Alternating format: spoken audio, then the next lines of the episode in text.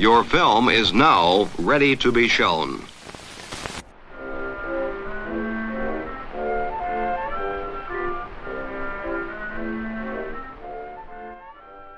Good morning. I'm Justin Hendrix, editor of Tech Policy Press, a nonprofit media and community venture intended to provoke new ideas, debate, and discussion at the intersection of technology and democracy. Is technology ultimately neutral? Are the biases we discover in the systems we interact with today just bugs or defects that we can trust will be addressed in version 2.0 or 3.0 of the system? Or is there something inherently wrong with the tech industry's approach to developing algorithms and software? In today's podcast, we speak to the author of a new book that takes on this question, concluding that the biases we encounter in technology are more than mere glitches. My name is Meredith Broussard. I am a data journalism professor at NYU. I am the research director at the NYU Alliance for Public Interest Technology.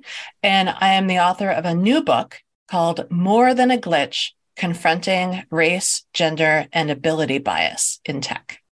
Meredith, I'm excited to talk to you about this book. I know it's been uh, long in the works. The last time I ran into you in person, that was in Washington Square Park just by chance, and you had just turned in the manuscript. I think I remember that the sun was out that day. It was probably about a year ago. How's it going? How's the launch going?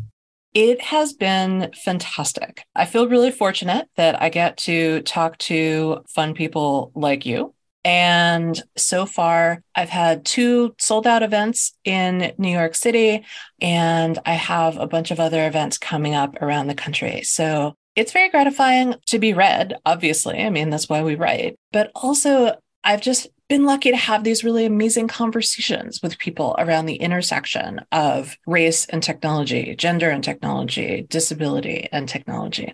So you've been a guest on this podcast before, so my listeners have no excuse not to know who you are. But just for anybody that's new, uh, can you tell folks just a little bit about your area of research and what you get up to at NYU?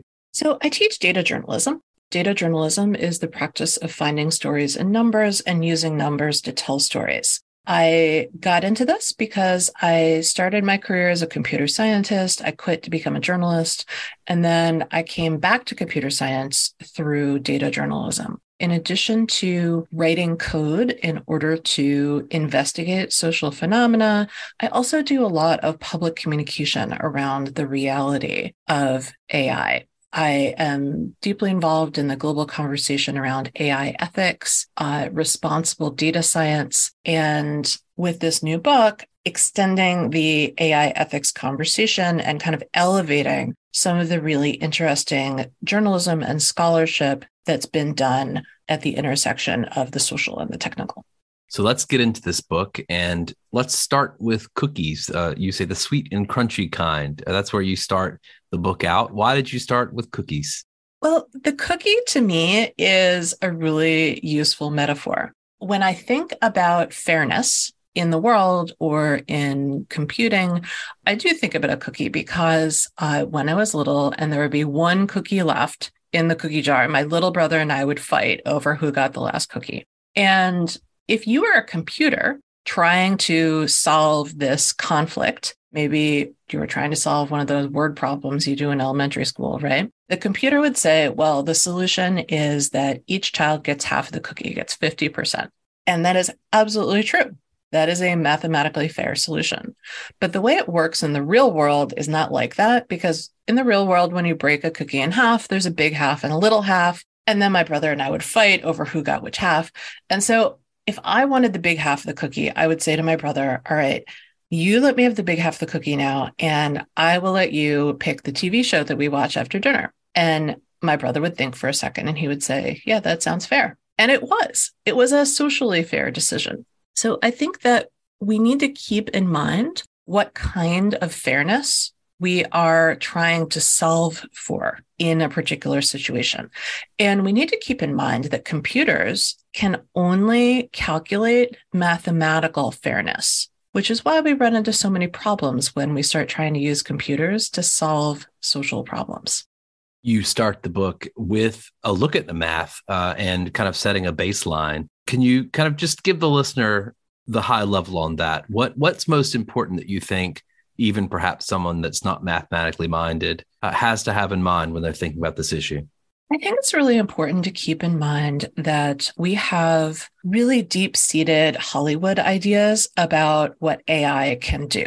And so we need to be realistic about that, recognize that these are imaginary ideas, and we need to be a little more practical about AI's abilities and its limitations. So, really, when we're using AI, we're just doing math. We're doing very beautiful, complicated math, but it's still just math. And so when you start saying, "Oh yeah, we're going to to use math to solve a social problem," you realize, "Oh wait, maybe that's not exactly exactly the thing I want to do or you know it becomes easier to kind of tease out the difference between equity and equality. So I would like us to uh, to ground the conversation around AI in reality as opposed to getting confused with Hollywood definitions. But then also, I'm really interested in the global conversation about dimensions of fairness and how do we measure fairness and account for fairness inside computational systems. Uh, that is an exploding body of research. And the way that journalism intersects that is in something called algorithmic accountability reporting. So the book does have uh, some charts and graphs and some math in it for folks that want to kind of go deep into some of your thinking about the dimensionality of these questions. Uh, they can do that. You carry on in multiple chapters talking about some topics that we've discussed in the past on this podcast and in other contexts, ways in which we see bias in tools like facial recognition, bias in predictive policing, other aspects of the justice system. You focus in on uh, education and context where, uh, of course, we confront bias there. I want to focus in on a couple of later chapters on ability and technology. How would you say that chapter demonstrates your thinking? The section of the book that deals with uh, the intersection of disability and technology was the section that I felt like I had to learn the most about in order to write it. I had to I had to stretch myself. I mean, as a writer, you're always trying to be empathetic, to put yourself in somebody else's shoes. But because I hadn't written before about uh, I hadn't written extensively about topics in disability.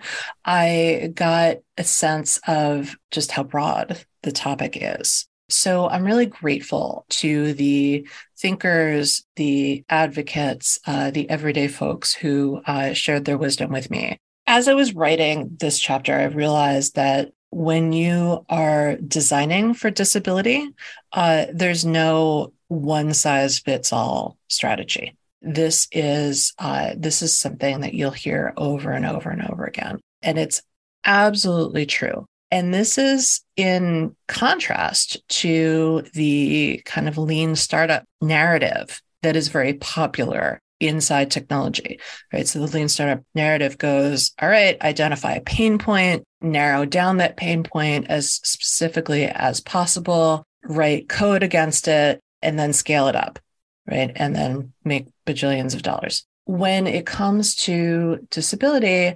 technology has made the world more accessible. It is an absolutely wonderful innovation. And I completely embrace all of the technological innovations that have helped people get greater access. And yet, those technological innovations are often not enough, right? So we have done a lot and we also need to do more.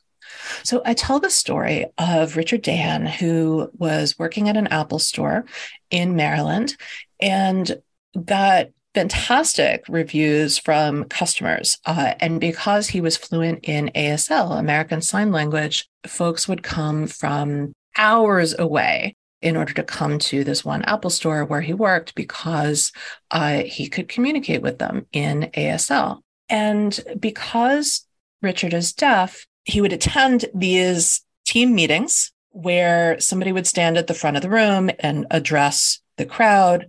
And because he's deaf, he couldn't hear the person at the front of the room. And so he asked for accommodation. And the manager, as an accommodation, offered to have one of his coworkers type notes about what was happening at the meeting.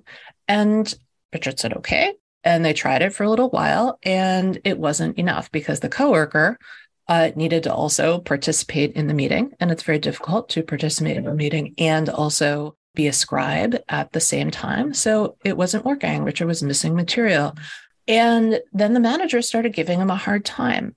And Richard said, listen, this is not working. Like I need a different accommodation. I think an in person interpreter would be better uh, because you also can't use text to speech technology in that kind of situation because like let's say that you are you know using an iPad with a text to speech program running on it or sorry speech to text the iPad doesn't necessarily pick up the person at the front of the room who's speaking it just picks up the ambient sound right so the technology does not do the same thing that an ear would in terms of differentiating between the importance of different sounds happening in a room. And so Richard asked for a human interpreter, and the manager said, No, uh, we're not going to pay for a human interpreter. We think the technology is good enough. And it was an illustration to me of the way that people think that technology is going to be a sufficient accommodation. And people are often really eager to just like throw technology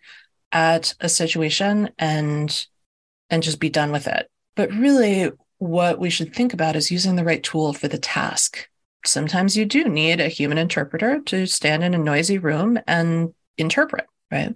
And then other times, yes, it's totally fine to have a speech to text program. You know, it's about the situation, it's about the context, it's about the right tool for the task. I guess this gets to kind of the core idea of of the book. You know, this idea uh, that you you state. You know, many people confronted with ableism race, or general bias in tech tend to consider it a glitch. A glitch is something temporary, a mysterious blip that may or may not be repeated. So even in this story, I can hear a little bit of that. This idea that you know perhaps this is uh, something we can smooth over or get past, uh, mm-hmm. a problem that will will just you know wish away.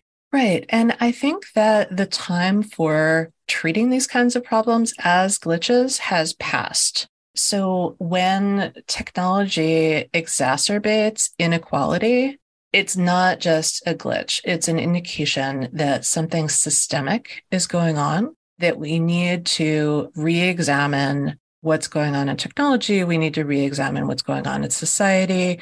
And we need to question the idea that we can code our way out of the situation. This notion of universal design, I do want to just kind of, you know, focus in on it a little bit because it is at the, you know, heart of the way that tech firms operate. I've been thinking about this a little bit with OpenAI, ChatGPT, large language models. You know, it's possible that these companies putting out these products could have said, look, uh, we can only do this in particular use cases where we know it will be safe, where we've built correct guardrails, uh, et cetera. But no, uh, what we want to do is is create a general tool, a generalized uh, API that could be used for any number of millions of purposes. The goal is always immediate scale. Right. Uh, people want to write it once and run it anywhere. One way that I think about this is I think about hard problems and easy problems in technology. And we are at a really interesting point now where all of the problems that are easy to solve with technology have actually been solved, right? So, like word processing, for example, that's a really easy problem to solve. It's been really thoroughly solved. Everybody uses word processing. We have it in all the different languages. But now we're left with very, very difficult technological and social problems. And so there aren't easy solutions. And even inside word processing, there are social issues. One of the things that I discovered when I was writing the chapter about gender is uh, I was writing it in Microsoft Word. And I was interviewing someone who uses uh, Zim pronouns. And Z and Zim are not recognized as words by the Microsoft Word dictionary, right? It would get a little red squiggle underneath. So I realized that was a very human decision that was encoded in the dictionary that was chosen by Microsoft to be embedded in the word processing program, right? So it's everywhere, these human decisions uh, and these cultural context decisions, and we should discuss them and challenge them sometimes. One group that you point to who you say are doing a good job of updating their mental models, technological frameworks uh, to correspond to social scientific knowledge is doctors. Um, why did you think that was important to to point out? What what is it about the way that doctors operate and bring on new information, including, I suppose, information about fringe cases or or not the normal cases that may be useful? Well, I have spent an awful lot of time with doctors, nurses, medical staff, medical professionals over the past couple of years because I had cancer and uh, I'm fine now. I am really, really grateful uh, to everybody who just cared for me so thoughtfully and was involved in uh, in my case. And as I was reflecting on my cancer experience, I started reflecting on what people had to do in order to diagnose me. And I also happened to be poking around in my electronic medical record, as one does when one is a data journalist. And I saw this note on my file that said, This scan was read by an AI. I thought, oh, that's weird. Why was an AI reading my mammograms? And what did it find? And which AI was it? I had a lot of questions. Uh, so, what I ended up doing eventually was setting up an experiment where I took my own mammograms, ran them through an open source AI uh, in order to write about the state of the art in AI based cancer detection. And in order to do this, I had to learn a lot about how do doctors diagnose cancer. What are the diagnostic criteria? What is the process? How are people trained? And I learned as part of that how how doctors update their knowledge. And I don't know if listeners know this, but your doctors have to renew their renew their certifications pretty often, right? Like they don't just get a medical license and then go off into the world. Like they have to regularly prove that they are up to date on the newest thinking. So I don't have to do that as a journalist. I don't have to do that as a data scientist. Like there are no there are no regular board exams for journalists or data scientists, but there are for doctors. Uh, there are for lawyers have the same uh, the same kind of regular uh, regular update method. So doctors work really hard to update their base of knowledge, and they use this enormous suite of high tech tools. And I was just really impressed with uh, with what I learned along the way. This, of course, uh, you know, is in a context where you're receiving good care. Um, I assume in some ca- cases people aren't receiving quite such uh, good attention. Yes, and that is a problem. Uh, it is a problem that people often say will be dealt with by using more technology. So I wanted to get into this myth about the future of cancer diagnosis. Because if you read the popular press, you might get the impression that AI based cancer diagnosis is right around the corner. Uh, people will say things like, oh, yeah, radiologists, like, we're not going to have any more of them in a couple of years. Uh, Geoff Hinton, one of the uh, one of the fathers of deep learning, like has has said this and has been really dismissive of radiologists. I I don't know. I, I was kind of upset by that because I'm so grateful to all of the radiologists who have been involved in my care. And when you go in for a scan and they say, oh, yeah, this is an area of concern, like you want to talk to a radiologist that minute. And I was really grateful that I could talk to the radiologist right that minute. So this is a myth that that AI is about to replace doctors in diagnosing cancer.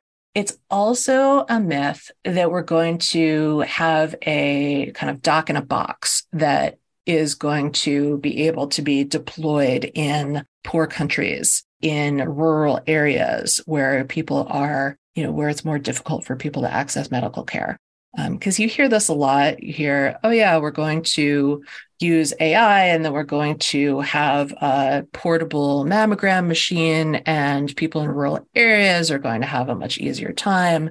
But when you really look at all the steps involved in doing something like that, it's not really practical. You know, so can we someday have AI based cancer diagnosis? Sure, maybe, you know, probably. It's possible. Uh, maybe not. I don't know. But it's definitely not right around the corner. Uh, another interesting thing that I discovered that uh, that people don't often talk about is the way that AI-based cancer diagnosis works. So when you have an AI that has to predict, say, whether there's malignant area on a scan, you have to decide how wrong you're willing for it to be and what kind of wrong you're willing to accept. Right. So you have to decide whether you want more false positives or false negatives. So with a false negative, that would be the computer saying, nope, no cancer when the person actually has cancer. And a false positive would be the computer saying, yeah, I think, uh, I think there's probably cancer when there isn't actually cancer. Right. So false positives are considered better because the stakes are higher for false negatives than for false positives. And with a false positive, you just send somebody into the diagnostic pipeline and, you know, then you discover that they're fine and, you know, that's considered better. But from a patient perspective, you don't really want either of those. I do not want extra, you know, a two weeks extra of worrying about having cancer. And I do not want the computer saying, oh, yeah, you definitely don't have cancer when I have cancer. Right. So there, there isn't really a good option. And that's something that I think people haven't wrestled with enough. So when I abstract that and think about all of the applications of AI, and I think about the promises of abundance that people like Sam Altman are making, you know, I think kind of inherent in that is this idea that even if there is a sort of jankiness to these systems at first, or even if there is uh, an imprecision in their outputs, that that's just a sort of temporary phenomenon. We'll get past it, uh, and yeah, eventually, you know, I'll have a chatbot that I'm interacting with over a 3G connection in some rural part of a developing world country, and have better health care as a result. That that really is the kind of narrative. Yeah, it really is, and it's it's marketing. Fair enough. Um, I want to talk a little bit about the latter half of the book, you talk about the potential for a reboot. You are optimistic about the fact that more people are studying these issues. You even put some hope in the legislative process. We can talk about uh, whether that is, uh, you know, a good place to put your your hope in this country in particular. You point to civil society groups, uh, Stop LAPD Spying, the Surveillance Technology Oversight Project, the Ida B. Wells Just Data Lab, NYU's Brennan Center, Immigrant Defense Project, Brooklyn College's Policing and Social Justice Project, just many that are focused on issues of tech and bias and questions around equity. You talk about whistleblowers and their impact. Frances Haugen, Sophie Zhang, Yael Eisenstadt. Uh, I might add uh, Daniel Motaung to that list. You know, so many people that are kind of working on these things. I want to get a sense from you. Do you do you feel it's enough given the kind of scale and the degree of investment that we're seeing uh, from Silicon Valley at the moment. Do you think that that grassroots civil society uh, resistance essentially is enough? The book is not entirely a bummer. Like, I do talk about a lot of AI related disasters. I do talk about a lot of AI harms, but ultimately, I am indeed optimistic. I think that there's some incredible resistance happening. And one of the things that I hope that readers will take away from it is uh, I hope that readers will find some resources to inspire them and also we'll learn about some of the amazing people who are doing uh, are doing work that that adds nuance to the narratives around big tech. I'm not a person who says, "Oh, there's this one answer." I mean, yes, I would like it if, you know, if everybody listened to me, but, you know, I'm pretty sure like mine is not the only perspective out there in the world. And so I'm very keenly aware that there's not a single solution that can be articulated in the space of a tweet that is going to make the world better. I mean, it took us decades to get into the mess that we're in now with technology and society. It's definitely a pre existing mess. Like it's always been kind of a mess being human. So it's going to take us a while to get out of it. It's going to take collective effort. What does that collective effort look like? Well, there's an individual effort, there is policy level effort, and there is you know, work we're going to have to do on ourselves. There's work we're going to have to do organizationally. There's a lot, right? So individually, uh, I think that people can uh, can work on computational literacy and computational empowerment, and can understand what's real and what's imaginary about AI. At the kind of more organizational level, I'm really excited about the evolving field of public interest technology, which I think you've talked about on the show quite a bit. It's technology in the public interest. One of the examples that I often use public interest technology is people who are strengthening government websites so that when there's a pandemic and millions of people apply for unemployment benefits at the same time, the website doesn't go down right? So we need to make our websites uh, strong and resilient. We need to update them the same way that we you know, do routine maintenance and updating on our roads and bridges. On the policy level, uh, I'm really excited about a number of moves in the EU and in the US.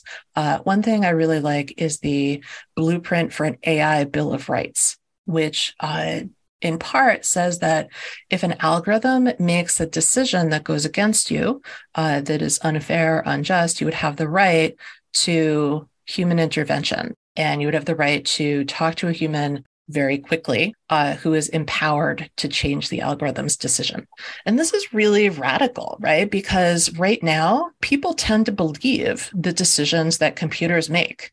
Like if a computer turns you down for the mor- for a mortgage, you might think, oh, well, you know, I guess I, I don't deserve a mortgage. I haven't, you know, my credit score is not high enough, or, you know, I don't have enough, whatever. Like you tend to blame yourself, but you don't tend to think, oh, yeah, the mortgage approval algorithm, that is probably racist. And honestly, it probably is because it's fed with data about uh, who has gotten mortgages in the past, which in the US is a very long history of housing discrimination, of financial discrimination. So but when you call customer service and you tell them the algorithm's wrong, they don't really believe you. Right. So we need to change that. One of the things I found myself thinking about uh, when I was looking at your book is something that I, I, think about a lot these days. In fact, I came across in an essay uh, this morning by uh, Chris Gilliard, someone you interviewed for the book. He's focusing in this essay on the idea of the sort of imagination of the future, the degree to which any future can be as salient as the one that Silicon Valley seems to want to impose on the world. Um, and he he quoted Ruha Benjamin, you know, who you've mentioned here, and who is someone else that you quote from in the book. Uh, and she said, "quote Most people are forced to live inside someone else's imagination, misery for some, monopoly for others." I'm kind of wondering having done this book, having thought through these things, having landed in the place you are, thought them through very deeply, and yet still holding on to that optimism. Do you think we can arrive at a future that's more salient than the one that's presently on offer from the big tech firms, uh, or convert enough of the folks in big tech to an alternative? Um, is that part of it that we have to kind of get a better technological imagination, or even perhaps a better imagination of what society we want? I'm really glad that you brought up Ruha Benjamin. Uh, that is a that is a lovely line, and uh, Dr. Benjamin has been uh, really inspirational for me in helping me think through these issues. Uh, Chris Gilliard is also doing just incredible work on you know helping people understand uh, the dangers of surveillance technology, especially inside education. I have never been particularly invested in a sci fi future. Whenever you hear some uh, startup, you know, startup tech CEO interviewed it kind of goes like this like oh when i was a kid i interacted with x science fiction property and it made me think differently about the possibilities for the world. And then i grew up and i learned to code and i learned to build things. And then i decided to try and make that science fiction idea reality. And look now i have this widget and this widget is going to change the world that is literally exactly the way it sounds every single time. Like I heard this exact interview on the radio like two days ago. It's, I mean, yeah, we tell ourselves stories the same way, but like I'm a little tired of that narrative. Like it's a little old. And it's also not that science fiction enabled future is not a future that I co sign on.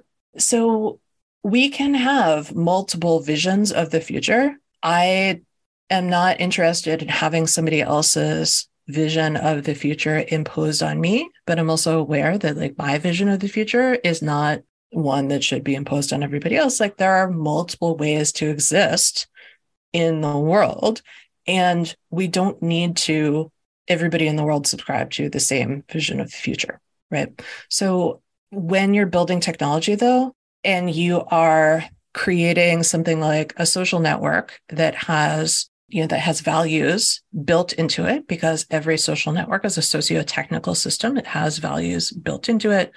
Cathy O'Neil has said algorithms are opinions embedded in code. When you build something like this you are imposing your own values on the system. You're imposing your own vis- vision of the future onto the system. And i think we need more diversity you point to indigenous futurism, Afrofuturism, African futurism, Desi futurism, Arab futurism, Asian futurism, South Asian futurism, Chicana futurism, uh, and the There's degree a to which, lot of kinds of futurism out there. Absolutely, and I wonder if uh, perhaps we can figure out a way to uh, make those, you know, more salient, perhaps than than the dreams of a handful of folks uh, in Menlo Park or or wherever else on the West Coast. I am also struck by this other line that follows that, which is that you're starting to hear more stories of people triumphing over algorithmic wrongs or, or tech wrongs. And I suppose that's a point of optimism. I end the book with a story about somebody who uh, who pushes back against an algorithm dis- algorithmic decision and and wins. So it's the story of Soojin Kim, who at the time was a college senior who was trying to take a test online and the test kept kicking her out and her scores were delayed possibly because of the surveillance software uh, flagging her as cheating or flagging her as not being the person who had registered to take the test. Who knows what the problem was? But anyway, her scores were delayed.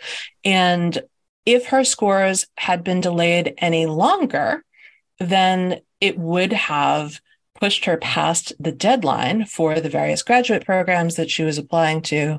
And she wouldn't have been considered for graduate school in that application cycle and basically it was just going to like mess up the entire next uh, next chapter of her life. So she was a student at michigan and she had done work in understanding algorithmic bias and she knew that the problem was likely with the computer system. The problem was likely not with her.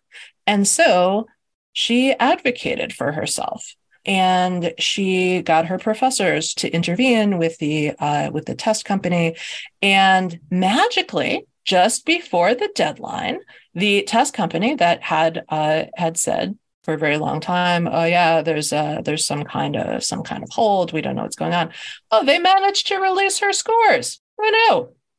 Once there was a little public pressure right? So there shouldn't like there shouldn't have to be public pressure. Like you shouldn't have to you know, tweet at customer service in order to get an airline to issue a refund. Like you shouldn't have to have, you know, your professors get in touch with the test company and explain to them that uh, their technology is broken. Like you shouldn't have to do that. But I am a little bit optimistic that people like Soojin Kim are realizing that they can push back, uh, that they can call attention to when an algorithm is making an inappropriate decision and that they can get humans involved to right algorithmic wrongs.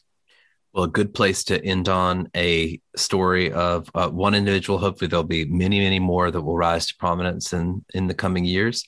More than a glitch, Meredith Broussard, thank you so much for speaking to me. Thanks so much, Justin. Great being here.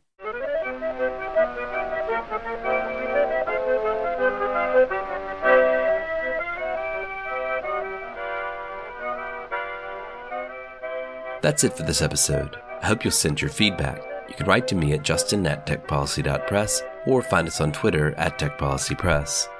Thanks to my guest, thanks to my co founder, Brian Jones, and thank you for listening.